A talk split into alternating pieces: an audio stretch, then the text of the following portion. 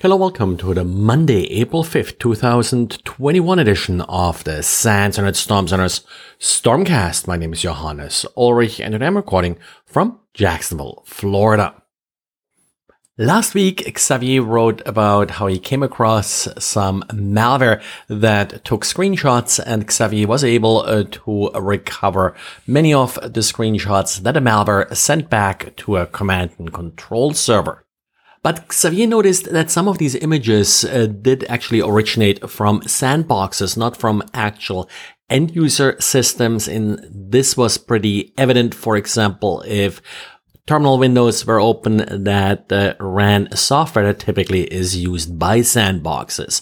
So Xavier wrote a little Python script uh, to determine how many of these screenshots came from sandboxes, and he ended up with about 21%. The main criteria Xavier did look for is the size of the screenshot and then also the percent of unified color, essentially how much of the screen is just one color. In a real system, you often have multiple windows open and icons and such leading to a more colorful uh, desktop. While of course in the sandbox, you often don't have many uh, windows open, usually a fairly plain uh, wallpaper and the like, which uh, then was identified as a sandbox.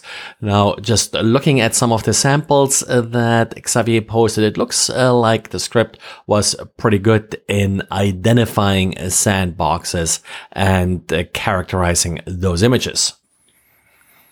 And the FBI, as well as the Cybersecurity Infrastructure Agency, CISA, are noticing an increase in the attacks against older FortiGate VPN gateways. The vulnerabilities being attacked here are CVE 2020 12812, which uh, was patched in July of last year. And then CVE 2018 13379, which also was patched in May of 2019. So patches have been available for a while now, and uh, these vulnerabilities have always been exploited. So this is not uh, really all that new. It does allow an attacker to essentially access credentials for the VPN and then connect to the VPN as an authenticated user. So, of course, short solution here, update FortiOS. And uh, if you think you already did so, uh, double check and make sure that you are actually on the latest version. It looks like the bad guys found yet another way to take advantage of GitHub Actions. Uh, GitHub Actions are used to automatically validate and check code as it's uh, being uh, checked in to a repository or submitted as a pull request. And the trick that attackers are using here is that they are forking a legitimate uh, repository. Uh, they're then adding malicious code and submit a pull request. It does sometimes not even take an action from the administrator of the victim uh, repository here. Instead, some of these GitHub actions can be used uh, to check the code as the pull request is submitted. Whenever uh, these actions are running, a virtual machine is created within GitHub's infrastructure. And this is where the malicious code then includes uh, the CryptoCoin miner and essentially runs it within GitHub's infrastructure. In other cases, it may be necessary for an administrator to actually approve a pull request. So that depends a little bit in how the particular repository is set up.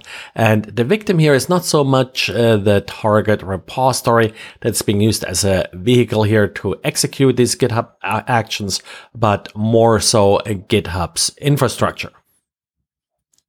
And none known individual or group uh, did uh, publish 533 million records from Facebook. Uh, these are users' phone numbers, personal information like uh, name, uh, the origin city, the city they're living in in some cases, also relationship status.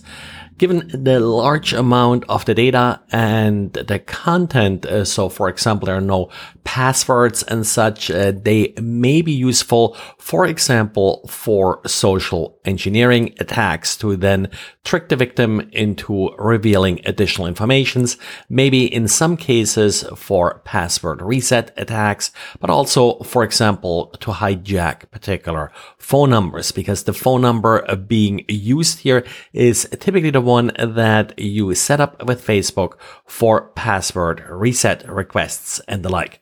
Overall, there's not much you can or really have to do in this case. Uh, again, no passwords leak, so uh, no need to necessarily change your password with Facebook at this point, but just some awareness. And that's probably also important to spread the word about that this information could be used for some follow-on attacks.